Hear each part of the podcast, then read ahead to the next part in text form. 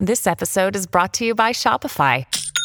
Forget the frustration of picking commerce platforms when you switch your business to Shopify, the global commerce platform that supercharges your selling wherever you sell. With Shopify, you'll harness the same intuitive features, trusted apps, and powerful analytics used by the world's leading brands. Sign up today for your $1 per month trial period at shopify.com slash tech, all lowercase. That's shopify.com slash tech.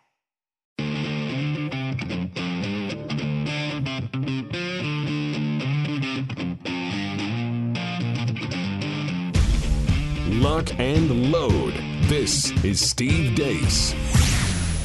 The Steve Deace Show. And greetings, happy Monday. Welcome to the Steve Deace Show, live and on demand. Welcome yet again. Hope you had a great weekend. I'm Steve Deace alongside Todd Erzen, Aaron McIntyre, and all of you. Let us know what you think about what we think via the stevedeace.com inbox. You can email the show Steve at stevedeace.com. That's D E A C E. Like us on Facebook, MeWe, Parler, and Gab. Follow us on Twitter at Steve Deace Show as well. And again, the last name is D E A C E. Uh, we have a jam packed show lined up for you today. Uh, coming up at the bottom of the hour, we decided after a successful family leadership summit to give him the week off, but uh, I was there on Friday at the event, and I've got some thoughts I want to share, both my own and some things that I saw from some other people uh, and heard from some other people as well. So we will get into that coming up uh, at uh, the bottom of the hour. Next hour, for our Monday town hall, we are going to spend the entire hour trying, and, and this is not a troll, trying as best as we can to have a reasonable data driven conversation about the vaccine debate in America. That's going to be uh, a TED Talk. We've got some email and social media interaction I want to react to. Of course, Todd and Aaron will be giving uh, their input into the conversation as well. So that is for the next hour of the show. We're going to try to do this as reasonably and intelligently and and apolitically as we can, as we can. Now, we are all, to some degree, if we are working on this show, activists, so we cannot live in a zero politic environment. But we're going to do our best to try to remove as much of that from the conversation as we possibly can. Couple of quick housekeeping items. Maybe you've know you looked at you see the jersey. It is our annual sports throwback sports jersey week that I do each uh, week here on the show. It used to be uh, Sports Throwback Jersey Day, almost every day on the show. But I got tired of hearing enough complaints. They finally sent me enough Steve Day Show gear and swag that I decided we just kind of would make it a, an annual week when we do this. Uh, so for the very first day, I've busted out uh, the Jackie Robinson throwback, one of my personal heroes. We've talked a lot this year about meekness power under control. I, very few public figures in recent American history better exemplified this than number 42. So, if you care about this and what the individual messages are for why I wear each of these jerseys this week, then you're going to have fun because whether you want to know it or not, I will be sharing that information with you. Also, if you live in my former home state of Michigan, I'm coming your way on Saturday. I'm speaking at two different events in Grand Rapids, my old hometown. One of them uh, involving uh, election integrity, and the other one uh, speaking as a banquet that night, speaking uh, about o- the overall state of the culture. If you would like to come, you want to get more information, go to my Facebook page. You'll see a post there about where these events are at. Uh, one is in the afternoon, uh, one is in the evening. I cannot give you the exact times because uh, the evening event, I'm the keynote speaker. The afternoon event, I'm one of several speakers. So I'm just, I'm somewhere in the program, and who knows, one will be in the afternoon and one will be in the evening. Okay. Uh, and they will both be in downtown Grand Rapids, is my understanding. So if you want to get information on those events, again, just go to our Facebook page, facebook.com slash Steve Deace. The information is there. Hope I get to see and meet a good deal of you guys uh, that are based in the state of Michigan when I'm there uh, on Saturday. Also, if you like the cool new progressive lenses I'm wearing, one of our colleagues here, Ricky, tweeted out that her doctor told her she's one script away from progressive lenses. All right. If that's you, I'm already there with these. All right. Um, and hey, if you're not in need of a difficult progressive lens prescription, but just a normal eyewear prescription. Our friends at Better Spectacles have you covered either way uh, because they also bring to the table for the first time here in the United States Rodenstock, which is a 144 year old company the world's gold standard with over 500 patents. It's what Ronald Reagan wore these glasses as well. And they now can apply them here domestically to even your difficult prescriptions, like your progressives. The technology is caught up, so you don't have to look as nerdy anymore. All right. If you want to find out more about what this means for you, again, whether it's your basic prescription or of the progressive variety, Better Spectacles can help you with some of the best trained opticians in the country. Uh, and our audience right now, you get access to 61% off introductory offer. 61% off introductory offer when you visit betterspectacles.com slash Steve. Again, that's betterspectacles.com slash Steve. And with all of those housekeeping items now out of the way, of course, it is time for Aaron's rundown of what happened while we were away. What happened while we were away brought to you by the ever evolving science on the vaccines. We'll start with this clip of CDC Director Rochelle Walensky back on March 30th. Our data from the CDC today suggests, um, you know, that that vaccinated people do not carry the virus, don't get sick, um, and, and that it's not just in the clinical trials, but it's also in real world data. Now we go to the country of Israel. When compared to major Western nations like the United States, Canada, and the United Kingdom, among others, has one of the highest vaccination rates in the entire world, according to Our World in Data. You'd think that'd be good, but over the weekend, their new Prime Minister, Naftali Bennett, said this of the vaccines, quote, We did not know exactly to what degree the vaccine helps, but it is significantly less than they were promised. This news comes after a new wave of infections and hospitalizations sweeps across Israel. The following data was released by the Israeli Ministry of Health via their Telegram channel. This graphic shows various data surrounding vaccination rates, new cases, and hospitalizations. This graphic in particular shows new hospitalizations with the virus. The green bars represent those who have been fully vaccinated, the yellow bars represent those who have been partially vaccinated, and the red bars represent those who are unvaccinated. As you can see, over the past month, those who are fully vaccinated make up the lion's share of new hospitalizations for COVID 19. That's a problem. In addition, new research out of Israel, based on some of the same data from the Ministry of Health, shows Israelis who have had COVID 19 naturally are nearly seven times less likely to get infected after the shot than those who have gotten the vaccine.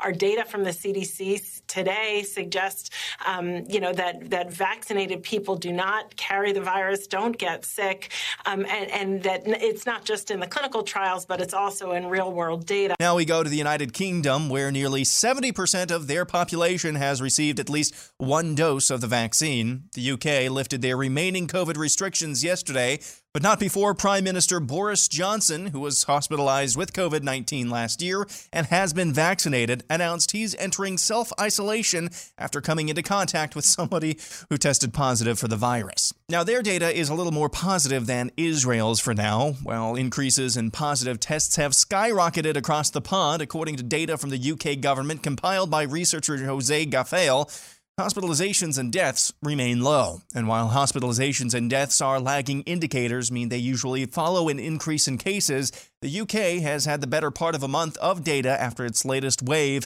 and those worst outcomes are, thankfully, still low. Our data from the CDC today suggests, um, you know, that that vaccinated people do not carry the virus, don't get sick, um, and, and that it's not just in the clinical trials, but it's also in real world data. Now we go back stateside, where the White House seems to be hell bent on shutting down honest discourse about the vaccines. There's about 12 people who are producing 65% of anti vaccine misinformation on social media platforms. What's your message to platforms like Facebook? They're killing people.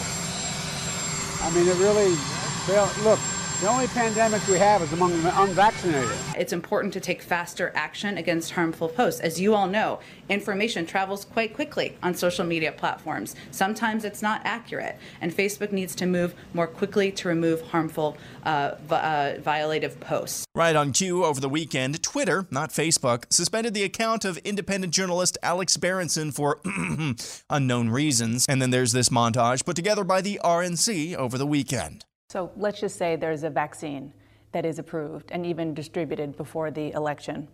Would you get it? Well, I think that's going to be an issue for all of us. If and when the vaccine comes, and it's not likely to go through all the tests that needs to be and the trials that are needed to be done. When we finally do, God willing, get a vaccine, who's going to take the shot? Who's going to take the shot? You can be the first one to say, "Put me, sign me up." They now say it's okay. And the question of whether it's real when it's there, that requires enormous transparency.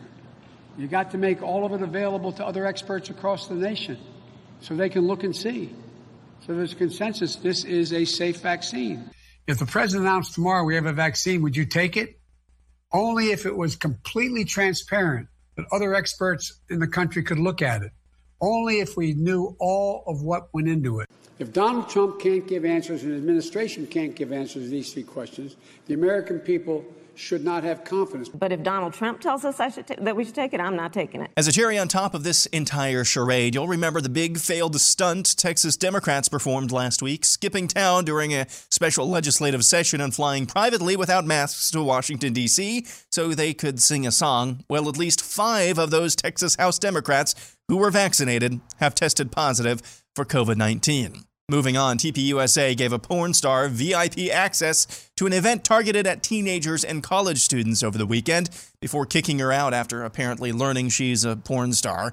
She was there because apparently she's running for Congress and she says she's a conservative. Porn is bad. Everybody's take on this story is bad. Not having a take on this story because you're so far above the fray is bad. And finally, Democrats say voting machines are bad. I continue to think that our voting machines are too vulnerable. But researchers have repeatedly de- demonstrated that ballot recording machines and other voting systems are susceptible to tampering. Even hackers with limited prior knowledge, tools, and resources are able to breach voting machines in a matter of minutes. In 2018, electronic voting machines in Georgia and Texas deleted votes for certain candidates or switched votes from one candidate to another. The biggest seller of voting machines is doing something that violates Cybersecurity 101, directing that you install remote access software, which would make a machine like that, you know, a magnet for fraudsters and hackers. These voting machines can be hacked quite easily. You could easily hack into them. It makes it seem like all these states are doing different things, but in fact, three companies are controlling this. All the clips in that montage are from 2018. And that's what happened while we were away. Aaron's montage brought to you by our friends over at Ruff Greens, which we've been telling you about for quite a while now. It's the powder that you sprinkle and mix in with your dog's food that puts all of the nutrition that your dog's likely missing from that store bought food back into his or her diet. Uh, the, the prebiotics, probiotics, the vitamins, minerals, nutrients, etc. Uh, but you may be wondering, uh, how do I know if my dog will like this? Well, one way we can find out is if we just give you that first 14 day jumpstart bag for free. I mean, we're going to ask you to pick up the tab for the shipping. That's just a couple of bucks, but the bag is on us. Can't beat that deal. Why not find out if you don't see a difference in your pet in two weeks or less when you go to ruffgreens.com? R U F F for ruffgreens.com. Again, the 14 day jumpstart bag is free. You just pay a couple bucks for the shipping at ruffgreens.com or give them a call at 833 Ruff Dog. That's 833 Ruff Dog. All right, coming up in the overtime today, a new YouGov poll shows that Americans of every political persuasion don't want to be married to one another anymore. A divorce American Style. I remember that show from when I was a little kid. Uh, whether it's the lefties in the Pacific Northwest, the red staters in the South, even even 43% of self-described independents here where we live in the Midwest want the country to break up in a national divorce. We will get into that data coming up uh, in the overtime today. If you're a Blaze TV subscriber, good for you. We're going to s- stick around after today's show, record it for you, and then it will be uploaded later today at blazetv.com slash deace. That's D-E-A-C-E. And if you're not yet, though, a Blaze TV subscriber and you'd like to become one so you can take part in this and all the other exclusive content we do for Blaze TV subscribers every day, well, blazetv.com slash deace is also where you can go to become a Blaze TV subscriber at a discounted rate at blazetv.com slash deace. Let's go to the montage, shall we? Um, I mentioned next hour we are going to be discussing the vaccine debate in America as apolitically as we possibly can, right? We're going to do that next hour, right? Yes. I didn't say we were going to do that, though, this hour. This hour, we probably can't in light of what Aaron just included in his montage. And it's pretty clear the temporary banning of Alex Berenson. I want to get you guys' take on this.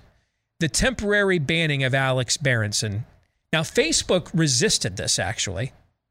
And I will just tell you, I, I, can't speak for Alex, but him and I would, I guess, kind of be considered in the same OG group of COVIDstan resistance fighters. Is that fair? Oh, it's more than fair. Okay. I, I have gotten a lot more problem. I've had a lot more problems with Facebook for the last year and a half than I have with Twitter. I didn't say I haven't had any problems with Twitter. I've had some. But it, with, with Facebook, it's, it's been appalling, frankly.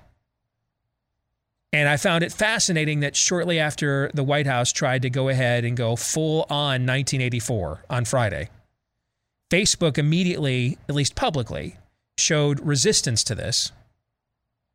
And Twitter decided, in my opinion, gentlemen, I want to know what you think, to lob a trial balloon just to see what would happen. That's what I think the 12 hour ban of Alex Berenson was. I think the backlash was fast and furious, pardon the pun. And then Alex has responded, I think, to his ban since returning absolutely perfectly. In that he has gone, he has actually doubled down.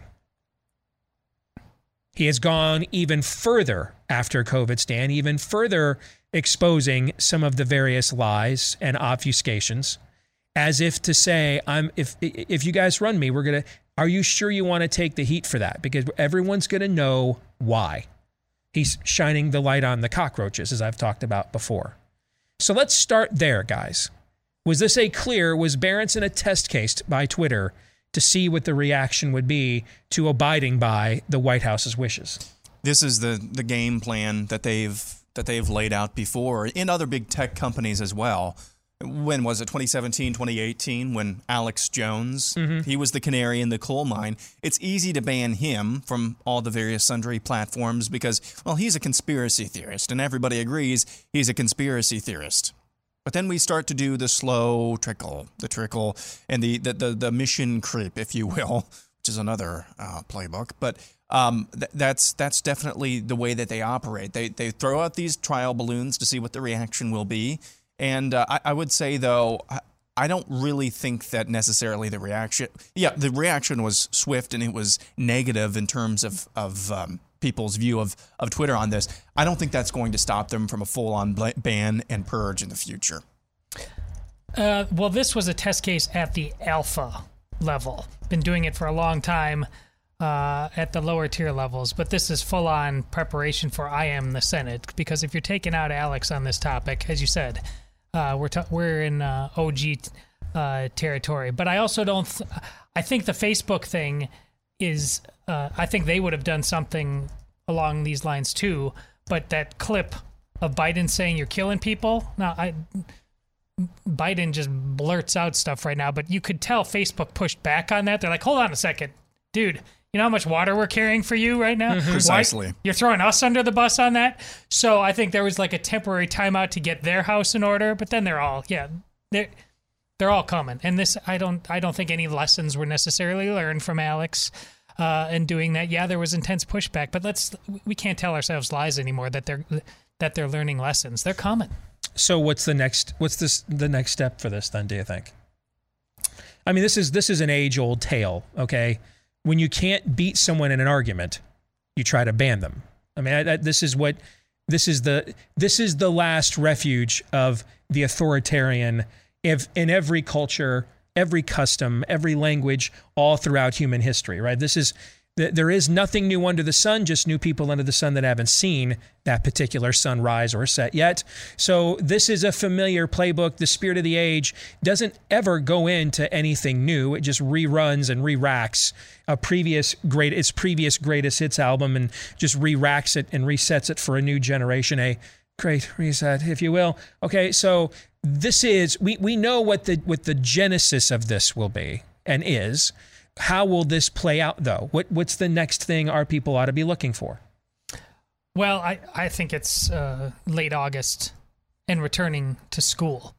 Because so, for example, the American Academy of Pediatrics just put out a recommendation not just an hour ago, demanding that all kids be masked in school over the age of two, in school or preschool, whether they're vaccinated now or not, two or two, or two or under. So there's two ways to look at that. That either a, the American Academy of Pediatrics is telling you there's absolute, they're admitting to you that these vaccines are so ineffective over these over the over the, the forthcoming variants that it's not worth risking your kid. That that's one angle they could be doing right.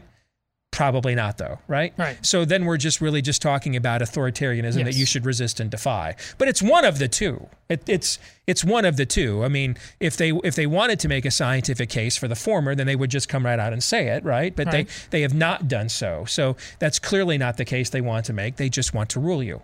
Yes. Yeah. And that's why this is all uh, connected. Uh, if we clearly have pushback on that level, that will impact what's done on social media platforms. Because, as you said, Twitter is not uh, America percentage wise. There's but America is the public schools for better or for worse. And either we take it or we don't. And that will send a bigger signal than anything could possibly done. But we won't know until we get into August.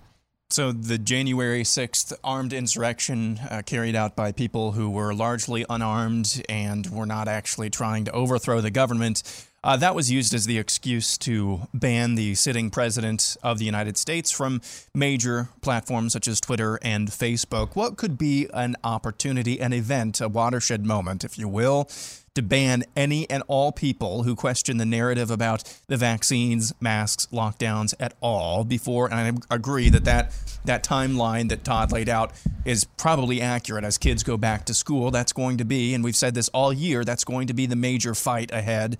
What could be a watershed moment that would give the big tech companies the excuse they needed, similar to January 6th, the excuse they needed to ban us all? That's your answer. Now, I don't know what that is, but whatever that is, that's it's either going to be concocted or they're going to use it as an excuse. There, there, you know, I've, I've told you folks before the, the the biggest challenge we have on the producer side in delivering the content for you that you want. The biggest challenge we have is that the content you most want us to deliver for you is what most puts our monetization models in the line of fire. And you know, every one of us that do this on all these various platforms and alternative media that exist, we all have to choose our own monetization model we are willing to live with. Some of our peers have chosen to heavily be involved in monetizing social media, particularly Facebook, because that's overwhelmingly still the largest of all social media platforms and it skews older. Okay, Gen X or older, and that tends to be more who consumes conservative media, right? And the problem with using that as your primary vehicle model, however, is you live by the sword, you die by the sword. Sooner or later, there emerges a Pharaoh who knows not Joseph. And new people get in charge over at Facebook. And you start getting dinged if you decide to go down the road of, of discussing certain topics. And so you face a choice of whether just def- trying to defy that and taking, um, uh, taking a, a monetary loss, or you change the content and the subject matters you will address. I, I saw one of our followers on Twitter recently coin a phrase algorithm conservatives. This that, that that would apply to this conversation. You have two choices when you when you come to this fork in the road, Yogi Berra. You have to take it. You have to take one, Right. And so one is I'm just going to do what I want to do anyway and defy it, and we'll see what happens. And because I didn't get into this business to be monetized by Facebook, but to ultimately try to communicate an ideology or conserve a uh, a slate of values that I think are what's best for human nature. And you just take your chances with that. The other is you, you just make a moral calculation and you decide, well, here's one or two or three things that will get dinged on by Facebook if we focus on them. So let's not focus on them, but on all the other things that we won't get dinged on right now, then we'll go to the mattresses on those things. And and different companies in our line of work right now, different platforms are all trying to figure out how to navigate that and figure that out. And there's people that are in both sides of that equation. What we have done here with our business model uh, is we also monetize Facebook and things of that nature, but they're not a primary vehicle. Our our primary vehicle is is subscriptions to Blaze TV. That's why we try to to make it as as uh, attractive as we possibly can on one hand, even to the point where you know, we started offering extra mini bonus exclusive episodes here on our show that I wasn't even contractually obligated to do because I just did that. One, I just like to talk, but two, um, I could also see that if we're not going to make the choice here that we're going to dumb down or water down our product to appeal to big tech, well, then it's clear that we're going to have to go all the way from a subscription model as our primary monetization vehicle because none of us are here from a nonprofit perspective. And so that's the battle that we fight here. Uh, is to is to try to get as many of you to subscribe as we possibly can, and then anything we make off of Facebook or advertising in the podcast and things of that nature is obviously matters but we're not beholden if we woke up tomorrow and iTunes said we're not carrying any of this anymore, or uh, the or, or, Facebook, Twitter banned all of us. We we have built a healthy enough subscriber base that this thing would more than monetize itself. But that also means you've got to listen to us consistently you know, uh, preen on and on and on, urging you to subscribe.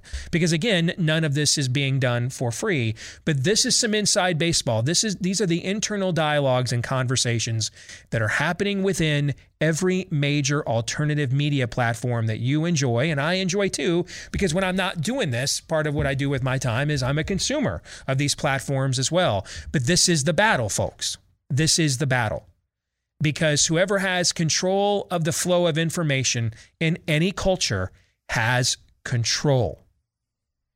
And while we can while we can take some solace in the fact that our argument they're they're clear they, have they've, they've clearly proven the integrity of Alex Berenson's uh, quest by their actions, right? They've clearly confirmed on a cosmic level, similar to the Schadenfreude of those uh, fully vaccinated Democrat state legislators who are now COVID infected. All right, which they're they're in real time now. They attempted a political stunt, and instead, what they attempt, what they pulled off, is a stunt that just blew up every COVIDstan narrative we have been fed for the last year and a half, practically, and just in one fell swoop. Okay, um, Similarly, on a cosmic level, the efficacy, let's use that term, of, of Berenson's quest has been confirmed here by the fact that they just don't want to debate him anymore. They just want to ban him. So, yes, on a moral level, we can take some satisfaction in that. True? Because that is the last refuge of every tyrant and authoritarian is just to begin banning people, either their information or their existence. That's just what tyrants do when they yes. get to the end and they can't win the argument straight up or intimidate you into stop into cease and desisting airing of yours. However, that also though comes with a larger cost as I as I said many times during the 500th anniversary of the Reformation episodes we did a few years ago, the difference between Martin Luther and a, and a John Wycliffe, beyond just the fact Luther was a lot pricklier, uh, was the printing press. The information was already out to the public. It wasn't just enough. You weren't going to burn him at the stake, dig up his ashes, and then burn the ashes too. There was now a written record of what he was saying and writing. And it was already in the hands of the general population. This social media, uh, the internet, has been our variation of this in our time. It's the it, next since the telephone, it's the greatest advancement in mass communication since Gutenberg invented the printing press in the 15th century. And unfortunately, though, Gutenberg has gone woke and got in bed with the tyrants. So, what do we do? For the time being, I think we should approach this the way Berenson has. We're going all the way for as long as we can, acknowledge we're on borrowed time, get this information in as many hands as you possibly can. Offer no conciliatory um, uh, or, or, or compromise, for none will be offered to you.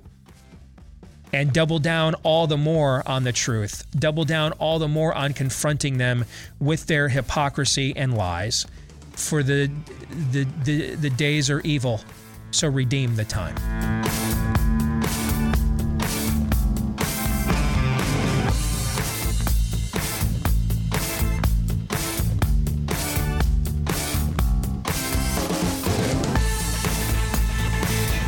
With major corporations going full Wokistan and the, canceling free speech and working to cancel your values, the need to partner with companies that are deserving of our trust by aligning with our values whenever possible is needed now more than ever before. Unfortunately, we don't have somebody that provides a capable product in every line of industry that aligns with us. So sometimes we're just going to have to be in the world and not of it and do business with people that aren't like us or don't agree with us. But when the opportunity and those interests align presents itself, take full advantage of it, like with our friends at Patriot Mobile, America's only patriotic mobile phone carrier. That's why it's called Patriot Mobile. Uh, and they donate a portion of every dollar they earn to organizations that fight for our causes and our values. And right now, they've got two great offers they want to give you the choice of. Either you get 50% off your first two months if you make the switch to Patriot Mobile, or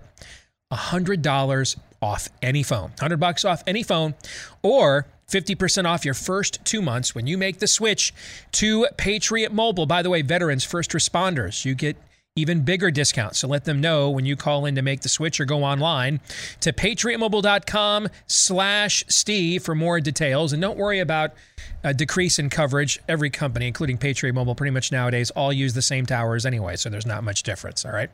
patriotmobile.com slash Steve patriotmobile.com slash Steve or give them a call at 972 Patriot. That's 972 Patriot. Well, you are about to tune in to probably the only portion of today's show we will be able to post later today on a certain social media platform that shall not be named. Next hour, we will get into our Monday town hall and try to have as much of a data driven, apolitical conversation about the vaccine debate in this country as we possibly can. But first, um, in lieu of the fact our good friend Bob Vander Plaats decided after putting on such a huge event, he deserved a day off, and I agreed. I happened to, though, spend about half the day at their Family Leadership Summit on Friday. And I was one of the speakers there for the event as well. And I want to share just some of the things that stood out to me uh, watching the event, the speakers, the uh, the crowd, etc. Can I start with something personal? You guys mind for a second? Sure. Sure. I'm curious. You know, when I was in sports talk radio, we used to say all the time, whenever athletes say it's not about the money, it's about the money, right? But the older I get, and I think I've brought this up in the past, the, the older I get, the more I kind of understand that maybe it's really not always about the money when they say it's not about the money. That there's really only one team every year in every sport that wins the championship, right? Only one person wins the MVP or the Cy Young or, you know, the the coveted award, whatever it is, the Heisman in your sport. And how would anybody else gauge their value. There's only a couple of ways to do it significance or prosperity or, or, or your sense of worth, right? Significance, meaning we won the championship, I'm the MVP, or your sense of worth. Hey, our team's not that great, didn't win the championship this year, but you're the best so and so in our league. We don't want you to go, so we're going to pay you the best at your spot. That that would be another way for you as a guy to measure whether what you're doing in your chosen field, in this case sports, makes a difference. Fair? Sure. Kind of goes that way in our line of work. And now that we're almost strictly digital, you know, I we used to count like I used, before you guys worked here. We used to have a map up in the office that would, you know, we'd put a new thumbtack when we'd land a new radio affiliate and things of that nature. Okay, um, there's only a couple of ways, especially given the style of show we do, Um, we're not even part of the state of the art facility the Blaze has in Dallas, and they just built a, a new facility in Nashville as well. We're in this remote outpost in Iowa, so we don't even see a lot of our peers every day. Like I can't even just walk down the hall and get from our mucky mucks, Gaston and Tyler, hey, good show. You know what I'm saying? We're just kind of off here on our own, and we're just sitting here talking to ourselves in the in uh, in the corner of an office here in a studio that they built for us. So there's only so many ways for me to feel like, you know what, we're really making a difference. One is the fact I cannot keep up with my email inbox right now. That's one of them. The other happened on Friday.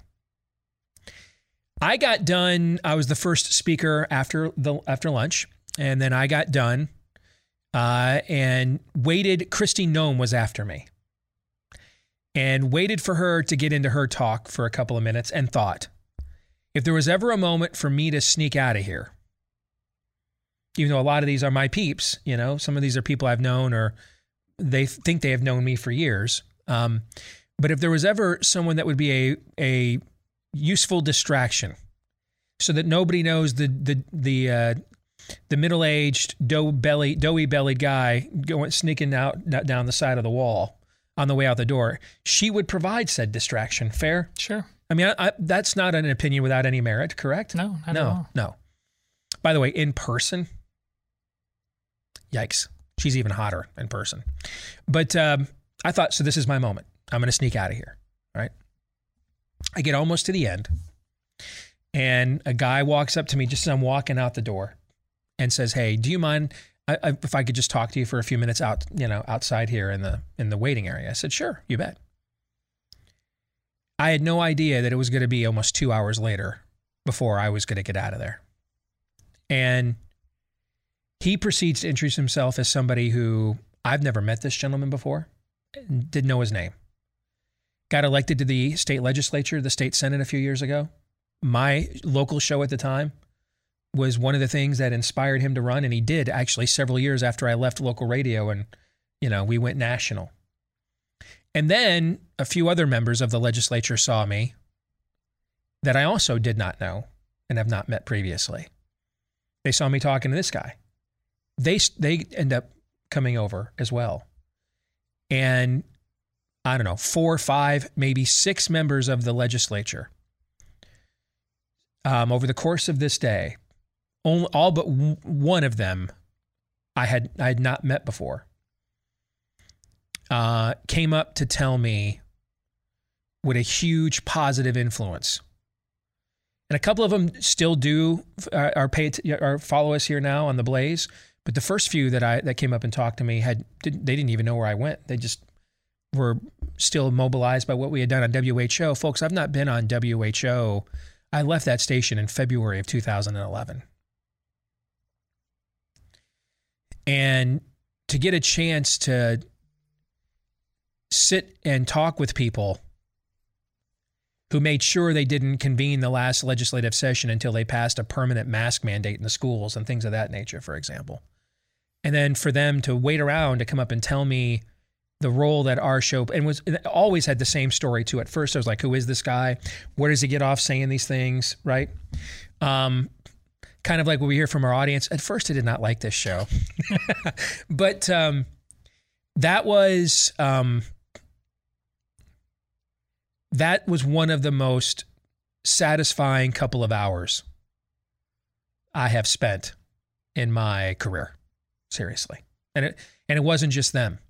I had a gentleman walk up to me and say, Hey, do you mind coming over to the Iowa Right to Life, life table? I have somebody I want you to meet. Now, for those of you that, that are new around here, you don't know why that made me a little nervous, okay? Because, I mean, I went to war with Iowa Right to Life when I was on here locally over supporting sham politicians, sham pro life bills, etc. And um, let's just say it was so bad, I helped found even a rival pro life group in the state. That's how bad it was. So we get over it when I, I said sure, but I mean I'm I'm getting geared up for some form of a con- confrontation. Instead, this guy wanted to introduce me to his wife, who started at Iowa Right to Life last year, I think they said. They both did. And it was after they read a nefarious plot that they thought, you know what, we have we've got to get off the, our rear ends and get involved. And just over and over and over again, that period of two hours, how many people I met, and it wasn't like what was heading, what was happening up on the stage was boring, okay. And Kristi Noem up there, regardless of what you think about what she's done on the tranny issue, there's no question she has a captivating uh, presence, shall we call it. I mean, she's up there like leading them in the Battle Hymn of the Republic as a song and everything else.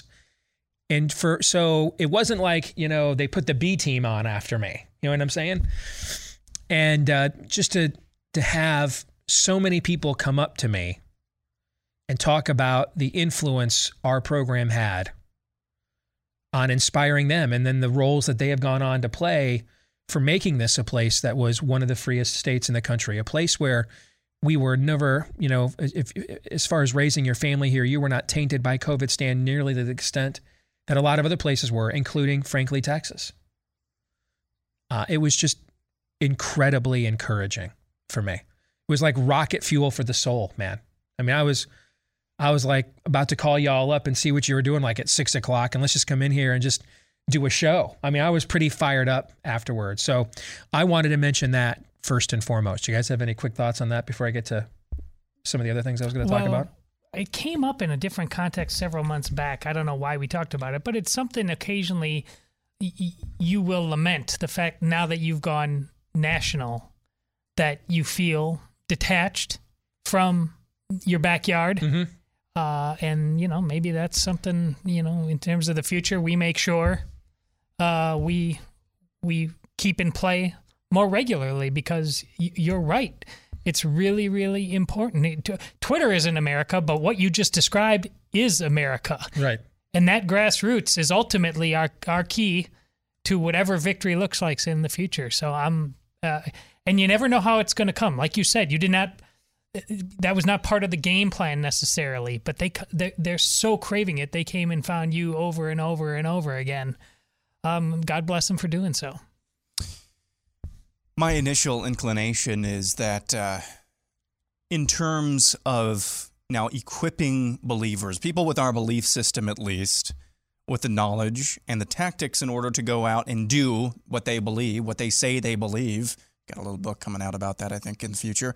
Um, you know, you got to experience something that in a different context, pastors, if they have done well, get to experience, or just any, not even pastors, if you are an effective believer in evangelism and getting to hear from those who you have shepherded, who maybe you've you've lost contact with, or who you didn't even know you had an impact with to begin with, those are some of the most powerful things, and it's not really something that a lot of people get to experience. So I'm glad you got to do that. Well said, both of you. Um, now, let me give you my big two big takeaways from this event. Number one, I've never been in a room in our state ever with this crowd as large and as energized that wasn't involving the the the you know an event leading up to the Iowa caucuses where it was clear we had a, we had officially declared candidates there or people that we knew were serious about running you know what I'm saying? Like a, the Iowa straw poll or the Family Leadership Summit in 2015 when they had 19 of the 23 presidential candidates there, and I helped MC that event. Um, short of that, I have not seen, at least on the right, anything. Not a gubernatorial election, not even the the uh, the, the year we successfully threw the judges out. I've not seen a larger, more energized crowd gather for, I guess we'll call it an off year or non presidential cycle event in the 15 plus years I've been involved, either in organizing actively in Iowa or, you know, being a party to it or covering it. So I, I think the amount of our, that, that our people are are ready. They they want they want to be given something to do. I, that was a big takeaway I had. Let me give you another big takeaway I had a lot of times the person who comes to Iowa first about running for president um, underwhelms. And and they maybe almost know they're a little underwhelming That's why they're trying to get in first to stake as much ground as they possibly can. I remember uh, I heard so much about Tim Pawlenty. He was like he came here five seconds after um, uh, after John McCain lost, and I heard over and over and over again about how he was everywhere, talking to everybody. And then when I finally had a chance to be in a room with him alone with a group of activists, man, I could see why he got in here early because there wasn't a lot of there there. Okay. This cycle right now, that guy is Mike Pompeo, the former uh, Secretary of State under Trump, former member of Congress. But I will tell you, I got the opposite reaction from him or to him. I was impressed, and I went in there not expecting to be. I went in there expecting to roll my eyes and say, This is the, I've seen this act before. Okay. And let me tell you what really impressed me. Him and I both spoke at the VIP luncheon at the event.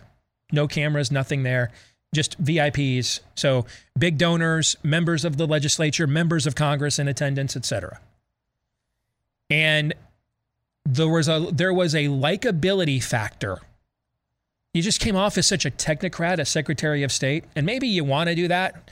Maybe you don't want to have a lot of personality as Secretary of State because it could be misconstrued the wrong way. You know what I'm saying? Yeah. So you just very monotone, very autocrat, technocratic in that room, I saw something I rarely see with a politician somebody who's both comfortable in his own skin as a person, but also as a candidate.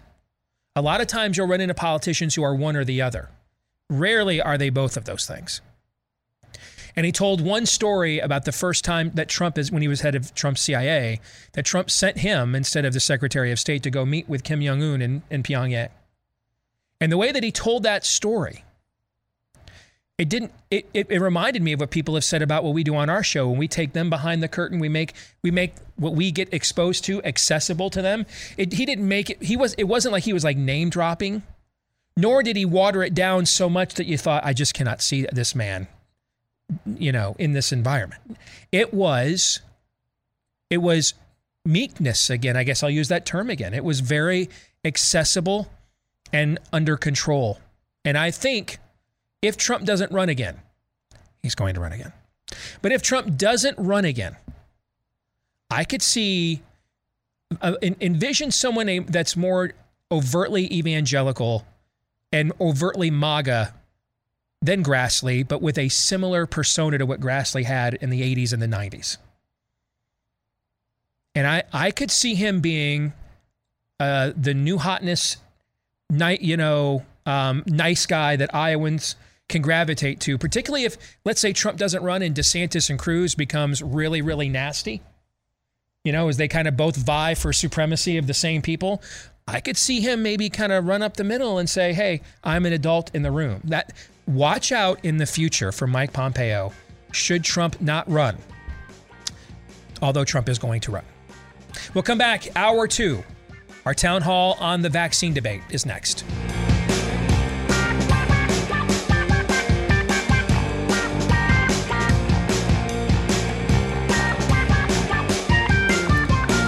Back with Hour 2, live and on demand here on Blaze TV, radio, and podcast. I'm Steve Deace, Todd Erzen, and Aaron McIntyre. They're here with me as well. If you'd like to be here too, let us know what you think about what we think. Email the program, steve at stevedeace.com. That's D E A C E. Like us on Facebook and follow us on Twitter at Steve Deace Show. You can also look for me on MeWe Parler and Gab. If you're looking for clips of the program that are uncensored, unfiltered, go to rumble.com slash Steve Deace Show. Again, rumble.com slash Steve Deace Show. And if you are a podcast listener, we are looking for you to please leave us a five star review if you haven't done so yet. Click that subscribe or follow button if you haven't done one of those two things either, because the more of you that do, the more it helps the podcast to grow. And that's why we want to thank all of you that have done these things for us already. Thank you very much. This portion of the program brought to you by our friends over at My Patriot Supply. You know, there's never been a more critical time. I think a lot of us can remember in recent memory. Uh, it just seems like it's one crisis after another. That's why you want to make sure you're prepared for the next time that could never happen here happens. Last year it was toilet paper, sanitizer, cleaning wipes. Who knows? Next time it could be food water. That's why you want to get stockpiled now with our friends at My Patriot Supply, the nation's original Patriot preparedness company with food that stays fresh up to 25 years in proper storage. So you don't have to go worry about going hungry again the next time it could never happen here happens. Uh, and right now you can trust them with uh, with their 41,000 plus uh, four star and five star reviews from satisfied customers. Uh, save 25% off right now. Their popular four week food kit that gives you what you need 2,000 plus calories per day for up to four weeks. Stays good for up to 25 years. When you go to preparewithdeace.com, you'll get that emergency food before you need the next emergency uh, and it will arrive discreetly at your door. They won't show up, you know, with like Doom Prepper painted on the side. at this point, you shouldn't care about that stuff, but in case you do. All right. So again, uh, preparewithdeace.com. Get 25% off right now at preparewithdeace, D-E-A-C-E, preparewithdeace.com. So this hour, I want us as best as we possibly can. Now, we will not be able to do this perfectly. We are humans. We're therefore subjective by nature. And it just so happens that the three of us here also work full time in politics. So the idea that we are going to, you know, be able to do this in a zero politics realm or mode, uh, probably not realistic. But we are going to do our best as we possibly can this hour to have an, as, as much of an apolitical conversation about the vaccine debate in this country as we possibly can. So I want us to begin. I want us to kind of come now, to quote the prophet Isaiah, come now and reason together. That let's let's take a deep breath here, because it seems as if um, certain aspects of this country's elites are bound and determined to create like uh, their own tribulation force, if you get the left behind reference, but against them, not for them. Okay. So let's see if we can have a reasonable conversation about the vaccine debate in the country. And let's assume, and don't laugh when I say this, Todd, most of you, almost all of you, okay, don't laugh when I say, let's assume there are no sinister motives. As a whole, did the Sanhedrin have sinister motives against Christ as a whole? Yes. Were most of its members tools and constructs of that motivation?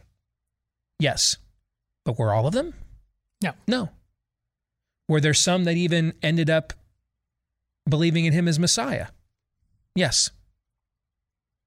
So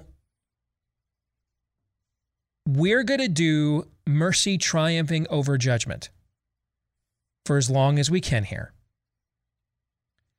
By, by trying to find the objective truth as best we can.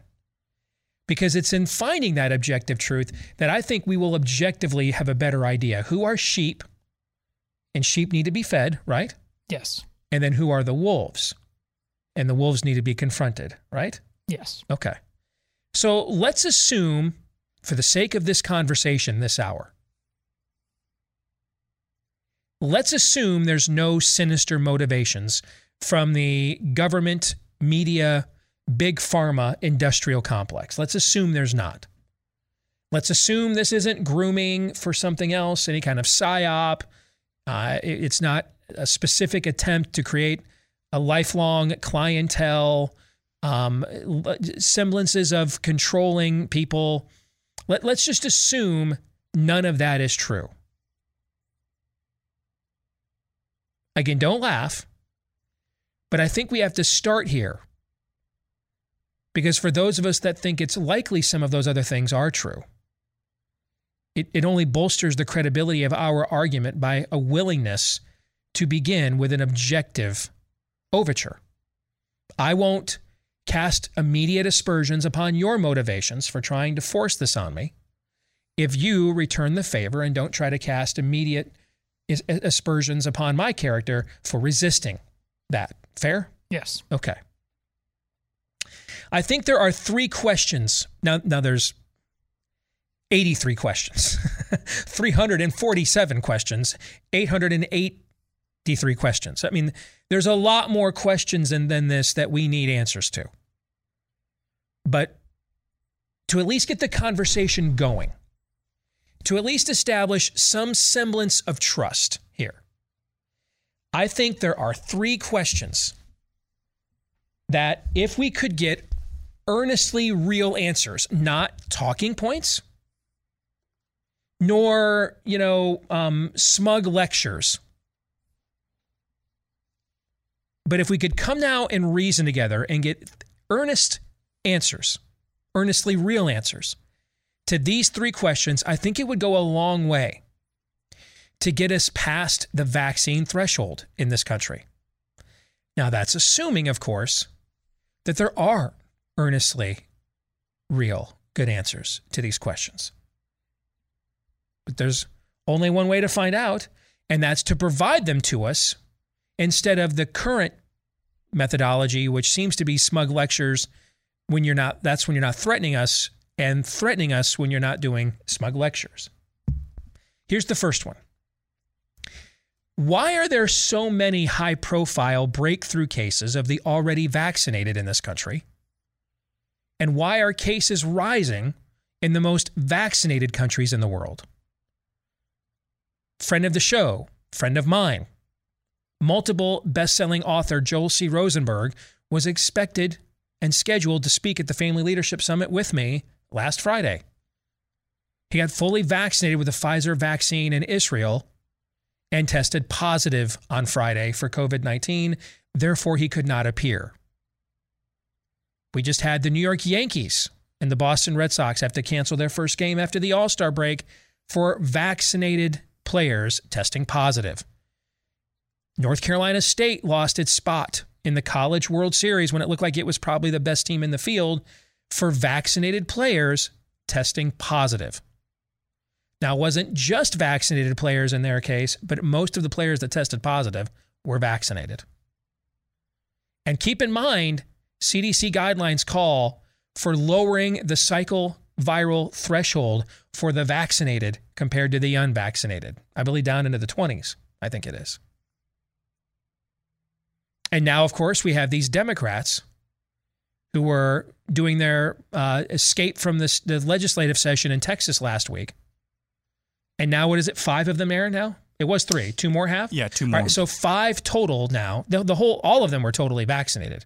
Five of them have now tested positive. Yesterday, and now we're told it's a coincidence. Who knows if that's true? But they met with Vice President Kamala Harris. She went to Walter Reed Medical yesterday. Again, they were saying it was routine. Who knows? But there are we, we've we've had other athletes that were fully vaccinated. We had Bubba Watson, fully vaccinated, tested positive, could not take part in the British Open over this past weekend. So we have numerous high profile breakthrough infections amongst the already vaccinated in this country. The UK has seen an over 600% explosion of new cases in that country. Israel is seeing the same thing now. Is they've reached a thousand cases for the first time in, I think, four or six months over the weekend. Why? Why is this happening? That's the first question. Here's the second question that we need earnestly real good answers to. Why do you continue to ignore or even dismiss outright natural immunity in your calculations and analysis despite so much real time data and studies from all over the world showing that at worst, it's just as effective as vaccine immunity. At worst, it is. In fact, most of these studies and real time data show it's superior. If you look at the study that just came out of Israel that Aaron highlighted in his montage last hour, what Israel is reporting is 40% of its new cases, 3,000 of them, were from fully vaccinated individuals less than 1% of its new cases were from people known to have recovered naturally from COVID. Let me repeat that. Israel's Ministry of Health is reporting 40% of its new cases are from fully vaccinated. Less than 1% of its new cases has come from those known to have recovered from COVID or natural immunity. This has been a frequent bane of contention and criticism by Dr. Marty Makary at Johns Hopkins University towards our medical experts like Anthony Fauci. Why do you continue to ignore if and that's when you're not dismissing natural immunity? People need to know the answer to this question. Especially when you're asking them to re inject into their bodies the spiked protein of an infection that they've already recovered from.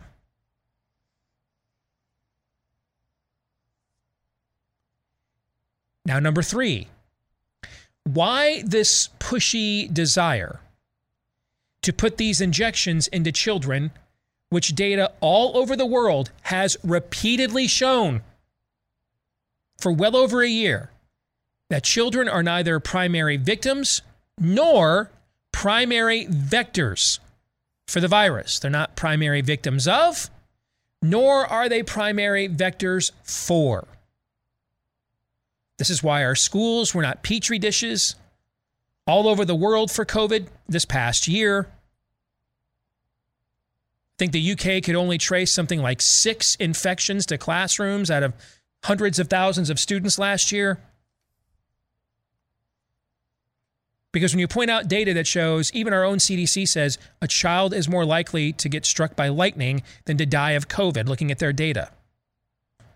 Well, the child could pass the virus on to somebody else. Well, that's actually not what the data shows. That's why our schools weren't petri dishes or grooming colonies for coronavirus.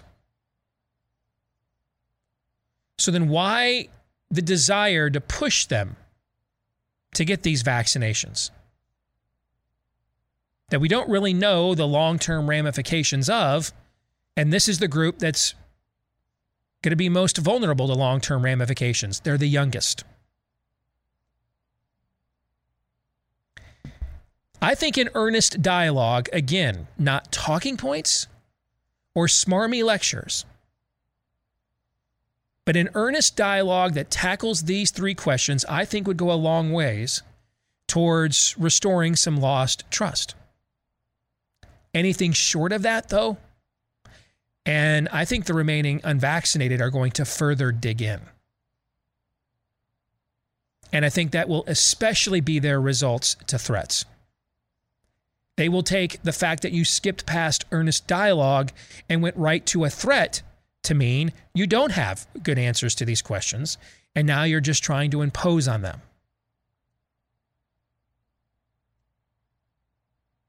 You're only going to reinforce their suspicions with that methodology.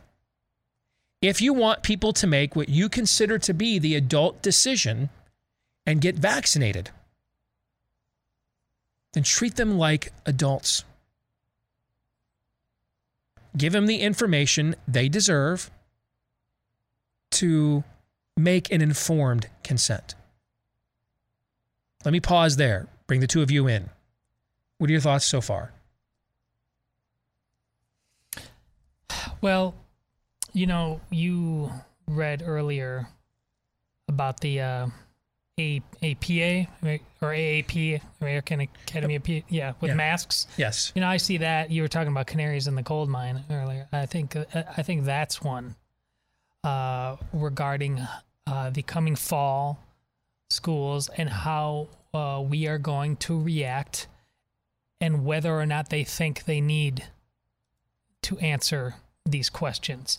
Uh, I think you undersold this a little bit. Yeah, we could turn this into there's 666 questions, but this if if this is a whole ball game right here. If these three are honestly dealt with, you don't need to ask more than these three questions. They're so entirely comprehensive in addressing the emotional and psychological baggage uh, of this entire thing. Because if you just answer these objectively, as you said, uh, any number of other questions that you might have will, sim- will, will simply go away. That's what ob- objectivity is supposed to do.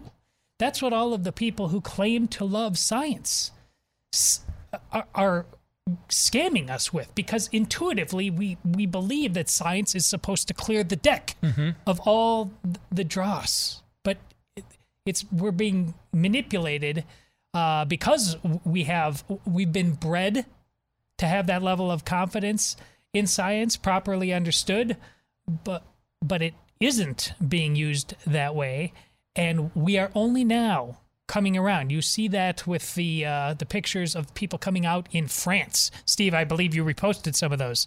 The streets are full there fighting Mhm. back. So listen, either these get answered, or it is. You know, I, I've been saying it well before COVID, but you know, there's no way that this will not be civil war on some level because there's just uh, they're not going to be masking their kids again or s- plunging needles into their kids' arms until you answer these questions. By the way, the the French prime minister, who is considered the conservative option, I believe, Macron, uh, he is proposing a prison sentence Yes. For those who would go into a restaurant or a public building without a vaccine passport, and this has spur, spawned um, probably the biggest protest we've seen in the country since the Occupy Wall Street days, and maybe even bigger. Aaron, what do you think on those questions and and the overall attempt to have a higher minded dialogue than what we're currently having? Well, I, I think it, it helps us just think through why we have questions in the first place. Because, I mean, goodness gracious, guys. Um, this whole thing with the vaccines has been politicized since from the get go. The same people who are telling you now it's a pandemic of the unvaccinated Joe Biden. He and his running mate Kamala Harris, as you heard in that montage in in, in the montage today, they were poo-pooing this back during the campaign trail because guess what? It was Trump's vaccine then. So this whole thing has been politicized. But as we've seen from the UK, whose principal vaccine, if I'm not mistaken, is the AstraZeneca vaccine, which has been banned by certain countries and certain demographics because of the harmful side effects that it may pose to some. That seems to have a better lasting impact than the Pfizer vaccine, if I'm not Mhm. mistaken, which is the principal vaccine of Israel, Mhm. where they are now seeing, I think it's 40% of their new hospitalizations as of, I think, two weeks ago. I think it's even greater now. 40% of us, uh, as of two weeks ago, were people who had received two doses of their vaccine. So there are differences in the vaccines. One is the mRNA, the Pfizer, and uh, Moderna. One, the other is a more traditional. I think AstraZeneca is, is the more traditional vaccine. So it's important. You know what? Um, UK, their deaths, hospitalizations. This term decoupling from Mhm. the uh, caseload over there. That's Mhm. pretty good news. That's that's pretty good news if you're okay with the overall vac. Just having an apolitical conversation but we're not allowed we're not even allowed to ask these conversa- or ask these questions right now or have these conversations. Because what todd is alluding to is that if this is the domin- i- if this domino falls i.e the vaccines i.e trust in the medical establishment guys that that's that there, there's no hold hold barred for that. There there is no telling what could happen to um, to some of the one of one of the main pillars of the power structure of the left of the spirit of the age. If trust in this vaccine is um, is shaken, and therefore trust in the medical establishment is shaken. I'll tell the I'll tell you this as well, just just to kind of give you an indication. We, my wife and I, were expecting here in the next uh, three four weeks uh, our first child. We have a doula, which is somebody who assists, as you probably know, somebody who assists with the delivery of the child and education and, and things of that nature. She is uh, of the same worldview as my wife and I, and many of you listening to this show. She has said, now this is in our circles, so I'm not sure if this is indicative of a broader trend. She says that she is seeing a massive shift in terms of trust of the med- medical establishment. She is Yeah. keeping busy like none other. Yeah. So I think I think that's really what we're talking about here, and we're not allowed to have these apolitical discussions because of how politicized this has become from the, uh, that this has, has been from the get go. But these are three foundational questions I think that are definitely worth asking if we wanted to live in a uh, polite society, if you will, who was actually interested in the truth of these matters. Yeah, I, I would urge you folks to take those three questions to your own physician, your own primary care uh, provider. How would they answer those questions? Could they answer them? Could they answer them without just giving you guidelines and talking points? If the answer is no, you need to get another primary care physician. Okay. I'm glad you brought up, pardon me, I'm glad you brought up the UK. Let's go there next. Okay. So decoupling is is a statistical term for when you saw uh, one thing that was a trend line or a lagging indicator of a trend line that would then follow it later on, uh, and then something new intervenes or some new process or some new experience intervenes in that trend line. And now those two things aren't symbiotic anymore. They decouple from one another when you look at this, the, the data from the UK, I spent a good deal of time before church yesterday morning taking a look, doing a deep dive into, into their data. And the reason why I think the UK is a good place for us to watch is because it's not as densely populated as Israel is. Remember, Israel's got all those people, all those different cultures in a country that's not much larger than what the state of New Hampshire, right? This is going to be a much more spread out nation, okay? And when you come to the UK.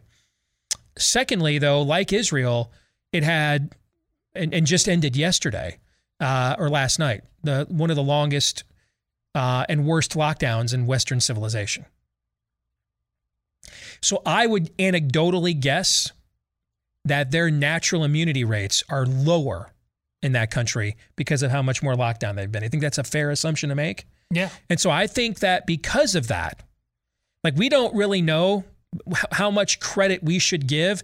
193 people died of COVID yesterday in America, or Saturday, 193. That was the 101st consecutive day in this country we have been below 1,000 deaths with COVID. 101 consecutive days. I don't think yesterday's stats are posted yet. But we don't really know what role our natural herd immunity played with the vaccination, what the ratio of that is. People like Marty Makary think that it's kind of 50 50. People like Peter McCullough think that it's probably in the single digits that the vaccination rate is. We're all, uh, opinions are all over. That's totally subjective. We don't know. But given how locked down the population of the UK has been, I think we can at least imply from our analysis that their natural immunity rates are going to be lower than our own. And so that gives us, I think, a better view in real time of the true efficacy of the vaccine of, of the vaccination programs.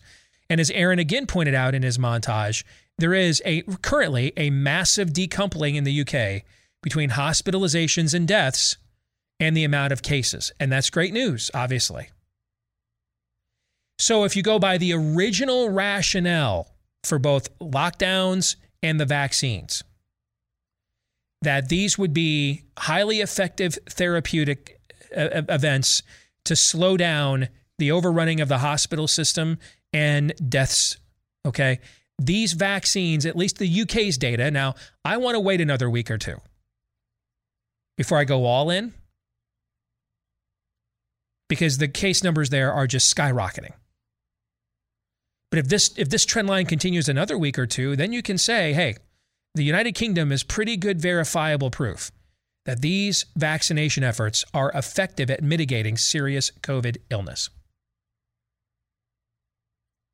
Now, if, if you live in a zero COVID environment, which is what a lot of this country has thought was possible, and what most of the countries in the West, the UK included, have tried to live in, create like a zero COVID. That's what LA County is doing. A thousand cases in a, in a county of what, 12 and 15 million people and we're going back to masks. Even, even though 69% of the population in LA County over the age of 16 is vaccinated, by the way, according to their own numbers, 69%. Going back to masks. That's just witch doctor, zero COVID, flat earth nonsense. And if you bought into that, which is what driv- which has driven most of the COVID narratives in this country and in the West for the last year and a half, these vaccines are barely a speed bump against that. Now, some of you may say that's, the, that's a great argument for taking them. This should be a no brainer. A, I agree with you. It's a great argument for taking them if you're in a high risk factor. But B, here's the problem with saying it's a no brainer. We don't know, as we've pointed out on this show several times in the last week, we don't know the long term consequences of either even an asymptomatic infection to something that none of us believe is completely natural made. We pointed that out, right? We don't know. We don't know what will happen. We have no clue what will occur. Let me give you an example from my own life. Man, I was a 125 over 80 BP blood pressure guy after I lost all the weight in the last seven, eight, nine years.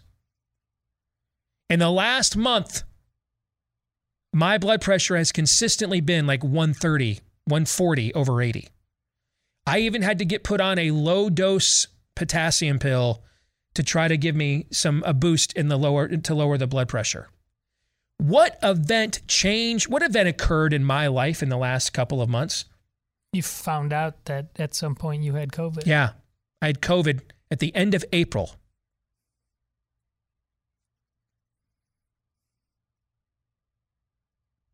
Maybe that's not it. I don't know. Here's what I know.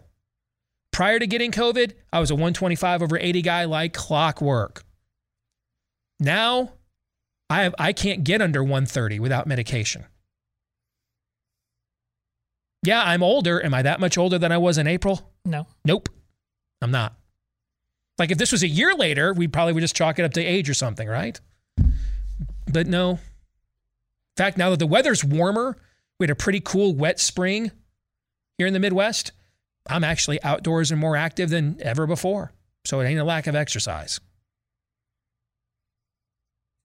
We don't know the long term ramifications of even an asymptomatic infection to a non man made contagion. You know what we also don't know the long term ramifications of? Getting these injections. We don't know that either. So we're back to the same calculus we were at all along. Which do you prefer to risk? And even healthy with a 99.98% or 99.8% chance of recovery, which is the current CFR for COVID. Okay. So that's your, that you take those odds or, but you don't know what the long term ramifications would be of getting exposed to it for your health system, right? You don't know that. Or the long term risks of the vaccines. See, both sides are taking a risk here. There's this notion that only one side is taking a risk, the people not getting the vaccine. That's not true. Both sides of the argument here are taking a risk. And right now, we don't have any data to indicate, unless you're in a high risk category, which risk is riskier. I want to address some more specific issues and challenges to this when we come back.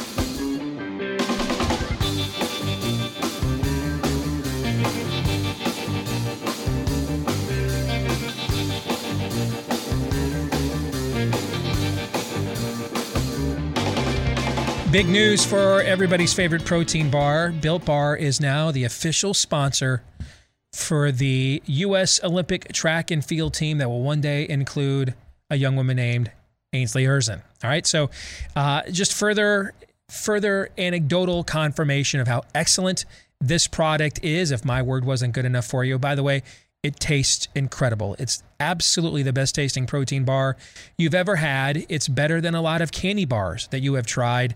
So many great flavors, all of them covered in real chocolate. The limited time flavors, the most recent one, grasshopper cookie, delicious. Before that, they had birthday cake. Both Todd and Aaron both loved that.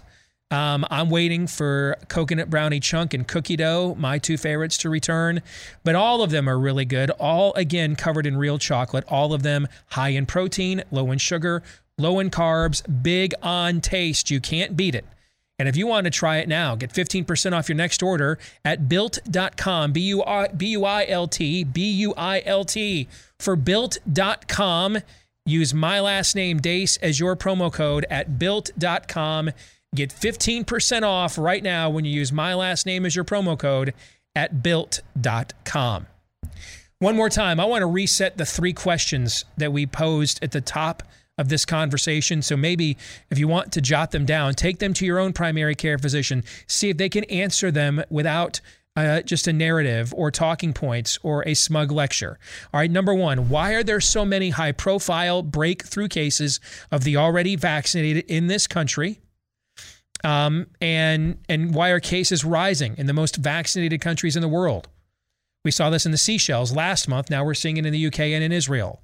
Number two, why do you continue to ignore or even dismiss natural immunity in your calculations and analysis, despite so much real time data and studies all over the world showing at worst it's just as effective as vaccine immunity? At worst often shows it's superior. And I cited the, the data from the Ministry of Health in Israel, which is saying 40% of its new cases are from fully vaccinated.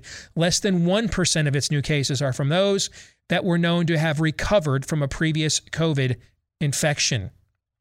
And number three, why the pushy desire to push these injections into children, which data all over the world has repeatedly shown children are neither, neither primary victims of nor primary vectors for the virus. Our own CDC data shows children are more likely to be struck by lightning than they are to die with COVID. Uh, the, the biggest uh, look at pediatric transmission in the world in the UK found, could only trace about six cases in the whole country in all their schools to being spread by children at school. So then why are we pushing this on children when we don't know what the long-term side effects are? This brings me to some more specific questions I want to answer. Uh, here were some of the questions I received over the weekend when I posted some of what we're discussing with you on social media today. That there really aren't that many high profile breakthrough cases. I've actually cited several of them, actually. Um, but you're talking about people who aren't sick. These are healthy people for whom the vaccine did exactly what it was supposed to do, yet they still had enough virus in their body for a positive PCR test result. See, this is why the question of natural immunity matters. Because what we could be seeing in the UK is the, the number one reason for the decoupling is now that people are out more, younger and healthier people are getting an airborne virus now, but they are able to, to beat it between their own health and we'll even give some credit to the vaccines. But again, the next week or two of data in the UK will tell us that. Okay? But but here's the thing. Um, the metric has constantly changed on what we're supposed to measure COVID by. I am totally fine if we want to measure the vaccine efficacy by how it stops serious illness and death. I'm okay with that. But I just want then everything to be measured by that then. When they want to put more useless Chinese face, face diapers on us in LA County, it's because they have a thousand cases, right? Mm-hmm. What is the metric? It's the problem is it's a moving target. So what is it then? If these vaccines do anything positive, may it be that once and for all we decide on what the metric is that we're going to determine what the seriousness of the contagion is. Because if you want to use these vaccines as a, as a metric for the, the slow of infection, that this there is no data, data in the world showing you that. Not in our country or any other country. That ain't happening. That dog ain't hunting. Nope. Try again. And as I said last segment, even if we are slowing down hospitalizations and deaths, we again still don't know what the long term ramifications are. 5, 10, 15, 20 years, we don't know what, if any, ramifications are from even an asymptomatic COVID infection. Just like we also don't know 5, 10, 15, 20 years from now what the long term ramifications are of a spiked protein replicating itself 40 trillion times in your bloodstream. We don't know that either, do we? Do we know that either? No. We don't. We don't. So the again, everyone's taking a risk here. No one is not taking a risk. Everyone is. That's why if you're in a high risk group or elderly, to me, the math would be pretty I'd be much higher to take the risk on the vaccine. If I'm not in that group, and the younger I get, the vaccine increasingly becomes the higher risk. Well, Steve, if people do that, we won't hit herd immunity. That leads to my question about natural immunity. Why is it constantly ignored? Again, I haven't seen what today's data is yet, but as of yesterday, we had gone 101 straight days in this country without hitting 1,000 daily deaths with COVID in a massive country of 329 million people. That would seem to indicate some form of herd immunity. Fair? Yeah. On top of that, we have therapeutics now, we have treatments now. Remdesivir doesn't work. Regeneron does. The monoclonal antibodies work. We know ivermectin works. We know hydroxychloroquine works when they're properly implemented as prophylaxis. So we have treatments now, some form of herd immunity now. But everybody, vaccinated and unvaccinated, is taking a risk. Please don't go out there, puff your chest out. I'm not getting the vaccine. God gave me an immune system. Yeah, He did. That same immune system, by the way, one day is going to fail, brah. Does everybody live forever? No. Physically live forever? Nope. So you are taking a risk with even an asymptomatic e- exposure. Don't don't sit there and say I believe the ChiComs manufactured a virus and then act as if getting exposed to it's no big deal. Can both of those things possibly be true at the exact same time? Yes.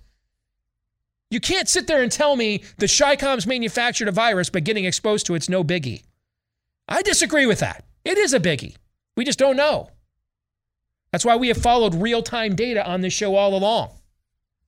So far, the way the virus is behaving is really, other than the symptoms of losing taste and smell, behaviorally, it's really not that different from any other airborne respiratory virus we have seen. That's why I'm not really concerned right now because we have to live our lives. We can't stay hidden. I'm not really concerned about going back to normal. That doesn't mean there won't be a consequence for this 10 or 20 years from now. The problem is, we all know what the consequence of staying hidden is for 10 or 20 years. We're looking at a mental health catastrophe for staying hidden for a year. We can't afford that. Life comes with risk east of Eden. Nor should those of you that are vaccinated be puffing your chest out, hey, you uninformed uh, rubes. Do you know? Do you know what it will do to your ovaries or your reproductive organs to have 40 trillion spiked proteins from a virus that we think is not entirely natural percolating around in your bloodstream? Do you know what that means for 10 and 20 years from now? Because no one does, because we haven't been doing it for 10 or 20 years. So let's go vaccinate a bunch of 14, 15, 16 year olds, then find out 10 years later, hey, that was kind of bad for our reproductive health. Why? Everyone's taking a risk here. Everyone is. So at least can we agree on what the metric is? LA County has 85% seroprevalence, meaning 85% of the people had antibodies. 69% of the people are over 16 are vaccinated. Why are they doing a mask mandate for 1,000 cases in, in a county of 15 million people? Why? What is the metric? If we want to agree now that the vaccines are here, we're only going to measure on, on the basis of hospitalizations and deaths. Okay. Are you okay with that? Yeah. I'm okay with that, provided it's across the board then. But it just seems we choose whichever narrative gives people the authority and power that they want at a particular time or the comfort that they need. Let's pick a narrative and go with it then. If the narrative is cases, then we'll go with that. If it's hospitalizations and deaths, then go with that. But we can't have it's hospitalizations and deaths when we want to force experimental injections on you, and it's cases when we want to force useless Chinese face diapers and lockdowns on you. We can't do that. Fair? Oh, yeah. You may have one or the other. We recognize this is a bad virus. It's a pandemic. You may have one or the other. We will not permit you intellectually, though, to have them both. So choose which one you want. Someone suggested to me over the weekend there was no way to measure the differences in natural or vaccinated immunity. And if you have natural immunity and get, then get vaccinated, then we now know you are covered. The Israel data contradicts this, by the way. Again, Israel is saying from its Ministry of Health, 40% of its new cases are already fully vaccinated. Less than 1% of its new cases were people that they know physically recovered from a PCR level positive COVID infection. Less than 1%. So we actually do know this data. Let me tell you, though, what we don't know. What we don't know is the long term ramifications of injecting a spiked protein back into the body of someone whose body has already recovered from this. That we don't know. That's why I have not taken it. We don't know. We'd have no clue of knowing what that will do. We don't know. And, and frankly, I don't trust their human trial data because the, you know, they came out of there with Hugo Chavez like numbers. Everything was 100%, 3,000%, 97%. I'm not, I'm, no, no. We're doing the human trials right now. Let's just all we all we're gonna all get along better if we just be honest with each other. Fair? We're doing the human trials now. We're doing them now. In real time. And we don't know what the cost is of re-injecting a spiked protein, protein that replicates trillions of times in your bloodstream into the bloodstream of people who already have had this infection. We don't know that. We're going to find out though. And maybe we'll find out it's great. We might find that out. I don't know. I just know we don't know right now. I know that. Here's another objection. It's likely that unvaccinated children will spread the virus, and eventually, those who are unable to get vaccinated will get infected. Again, there is just simply no data anywhere in the world, as I've pointed out multiple times. Kids were back in school in Wuhan, China last spring. Okay? There's just no data to indicate this. Nowhere in the world. None. So, I, I mean, I just don't, I can't give you a better argument other than all the data everywhere in the world says this is not true. At least up until this point in time. Who knows? Maybe it'll mutate and something will change. We don't know. That's why I'm very focused on real time data, because I don't believe the virus is a natural phenomenon. So I want to observe its behavior in real time. Because I can't have it both ways either. I can't immediately assume this. I can't, on one hand, tell you the virus is not a natural phenomenon, but then base all of my assumptions on forecasting what it will do on natural precedent. Would that be intellectually honest of me to do that? No. No. So I'm not throwing completely out natural behavioral precedent, but I'm not going by it. I'm going by what it does in real time because I don't think it's entirely natural, if at all. So if the calculus works one way, that we should inject those in the high risk category of a very stratified virus with these injections because they're more at risk of COVID than what we think with the injections. I agree. Why shouldn't the calculus then work the other way? If we all agree we're all taking a risk, and therefore the elderly would be sw- would be wise to take the risk on the side, or the immune compromised would be risk would be wise to take the risk on the side of the vaccine then the calculus should work the other way that the younger and healthier would be wise to not to. Again, you can't have it both ways. At least not if you want to come now and reason together. And we want we don't want to fight a civil war over this. If you don't want to stay a country anymore, keep doing what you're doing. But if you really are primarily motivated by we just want to help as many people as we can and just disagree with you guys about the best way to do that, then answer these questions for us, please. With something other than talking points and smug lectures. Todd and Aaron, I'll give you guys the last word here in just a second. First, if you're getting into the real estate market during these unprecedented times. Bing. Thank you. Uh, make sure you go in with a real estate agent who will come in, take charge, but then remember that you are ultimately the one in charge. Our friends at realestateagentsitrust.com will provide you just such a person. The name kind of says it all.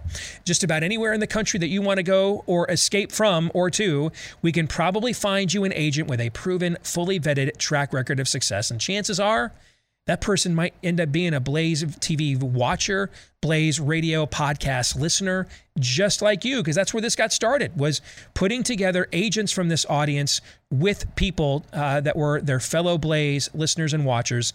Instead of dealing with real estate agents who talked a good game but then didn't deliver, we get somebody who comes to the table with the exact same tastes and values and virtues that you do. If you want to learn more or find the agent you can trust, just go to the website, realestateagentsitrust.com. Again, realestateagentsitrust.com. Gentlemen, you get the final word. Well, uh, one roadblock, uh, and, and, again, uh, setting aside the uh, what uh, you said early, Steve, we want to uh, not impose malicious intent for the sake of this. fair enough. But still, psychologically, a, a roadmap to asking these questions, a roadblock to asking these questions is you're not just trying to solve the COVID riddle. If you start asking these questions, you bring up questions about the entire vaccine riddle paradigm in this nation altogether. There's no way to avoid that. And uh, I think people, you know, to the degree to which they start feeling it on both sides of the fence, uh, both the ones who have to uh, answer them, but the ones who have to ask, people are wrestling right now. They've they've vaccinated all their kids for everything right now, but this one for some reason bugs them, and they're trying to wrestle with that. It's a big problem. Couldn't have said it any better. Hmm. Um, if if the answers, or maybe more appropriately, whether or not we get answers to these questions, says will say a lot about the future of this of this country, which we'll be talking about in overtime. Back at it again tomorrow, noon to 2 Eastern, right after Glenn Beck here on Blaze TV. Until then, John 317.